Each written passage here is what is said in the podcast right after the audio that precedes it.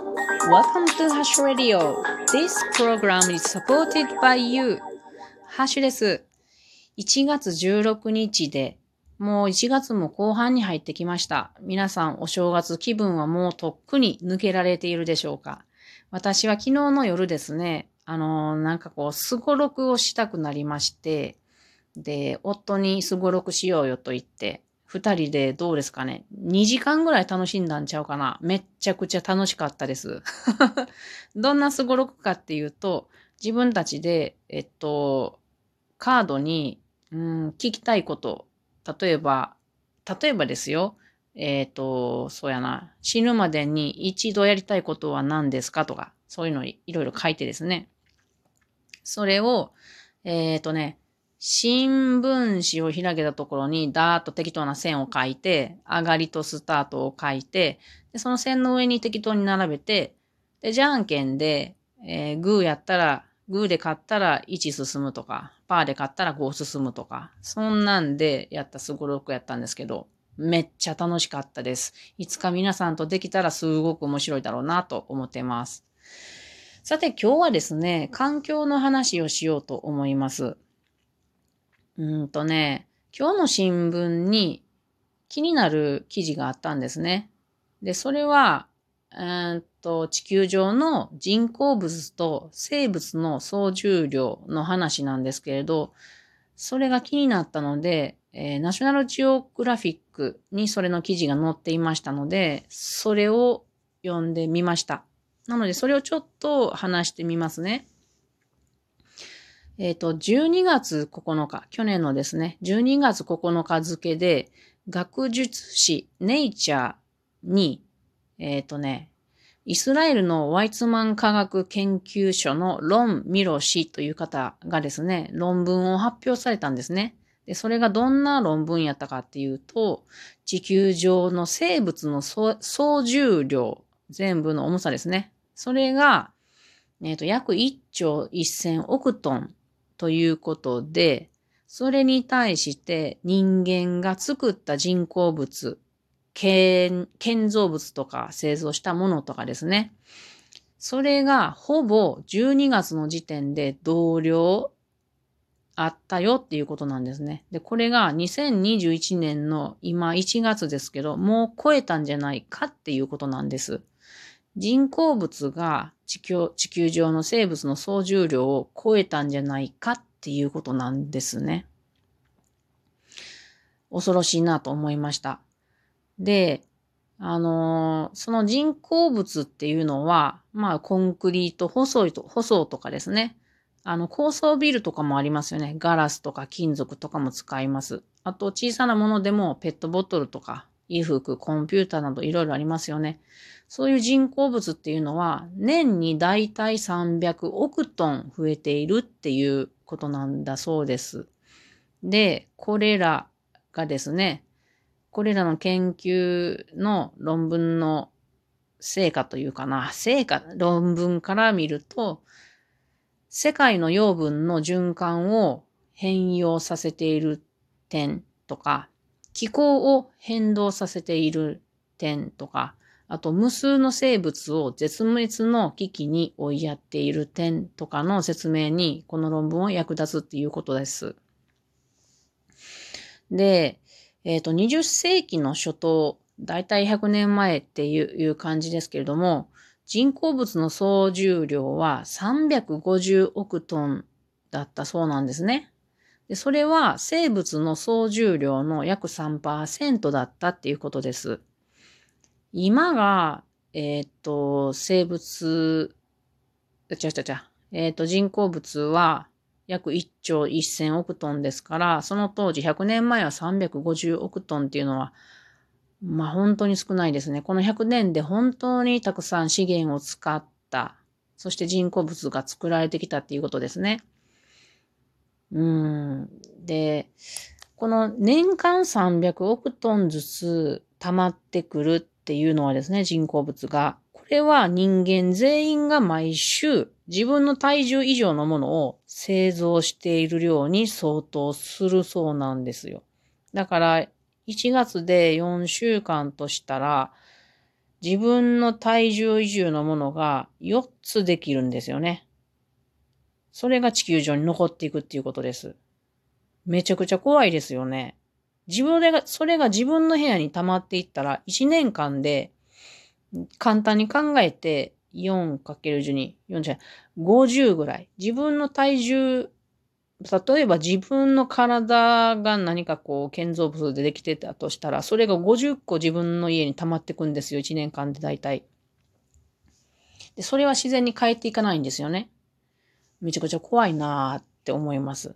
で、2040年には人工物が生物の、生物の総重量の約2倍になるだろうっていう試算が出ているそうです。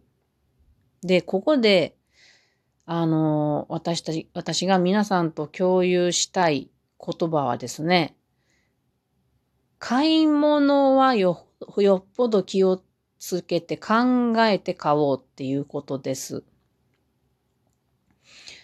あの自然に帰ってくものだったらいいと思うんですね。資源、その材料が自分たちが生産できるし、自然に帰っていくもの、例えば木とか植物とかだったらいいと思うんですけれども、それが例えば鉄であったり、金属であったり、石であったりっていう砂であったりっていうのは、資源はいもう増えてこないんですよね。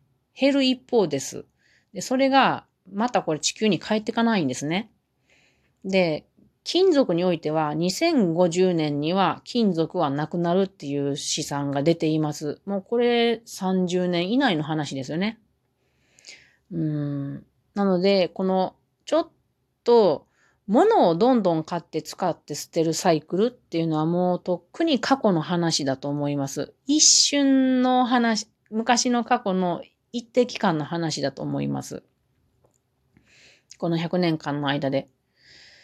なので今はまず、なるべく買わないっていうことが大切なことだと思います。うん。で、買わない代わりに、あるもので何とかするとかですね。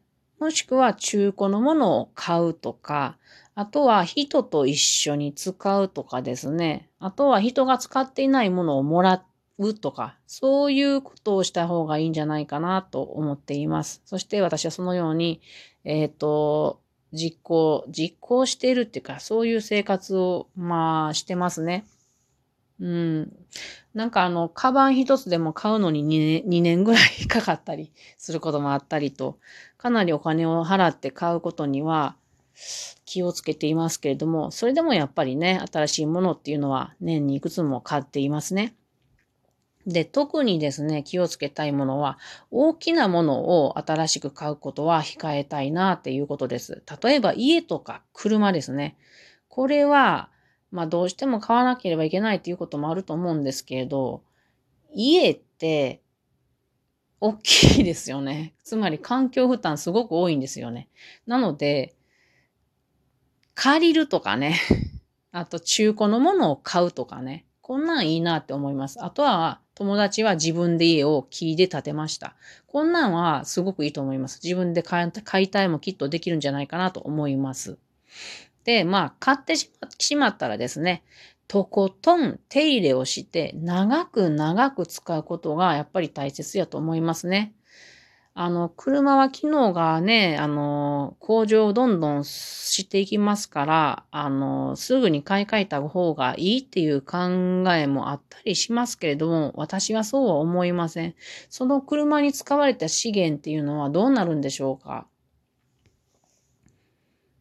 うん。まあそもそも車をそんなに使わないことが大事なんですけどもね。で、まあその家とか車、なるべく買わないとか中古を買うとかしていたらですね、あの、お金も比例して新しいものを買うっていうのはかかるから、お金が貯まるっていうことにもなります。うん。資源を大切にする。するっていうことはお金も貯まっていくんですね。これごく当然の話だと思います。で、今の世の中のトレンドっていうのはですね、私が感じるには、そういう流れになってるんじゃないかなって思います。例えば言葉であれば、ミニマリズムとか、断捨離とか、カーシェアとかね、もしくはもうも車を乗らない人も結構多いですね。あと、メルカリというフリいうフリーマーケットアプリがすごく流行ってたり、あと、シェアハウスとか、コーワーキングスペースとかね。あとは、リノベーションっていうのもありますね。これは古い建物を手を入れ直して、それからおしゃれに使っ、作って使い直すっていうことです。こういう時代だろうなって思いますね。で、若い人たちって特にそういうアンテナが高いように思っています。なので、もし若い人たちと話す機会があったら、そういう感じの話をできたら面白い刺激をもらえるんじゃないかなと思って、私は若い人となるべく話したいなと思いますけど、今なかなか、あの、周りに若い人がいなくて、あの、残念なところですね。はい。ということで、もう一度、えっ、ー、と、皆さんにおええっと、伝えたいというか、一緒に頑張っていきたい、頑張るっていうか、捉えていきたいのが、物を買うときは本当に慎重になろうっていうことですね。一度皆さん自分の身の回りを見回してみてください。もし皆さんの周りに新しいものがたくさんあるようでしたら、ちょっと気をつけて買い物はしてください。うん。あのー人からもらうっていうのはとっても私はおすすめですね。うん。なんかその人の思い出も一緒に来たりして面白いですね。ということで今日は地球上の人工物と生物の総重量が並んだかっていう話でした。それでは皆さんまたね。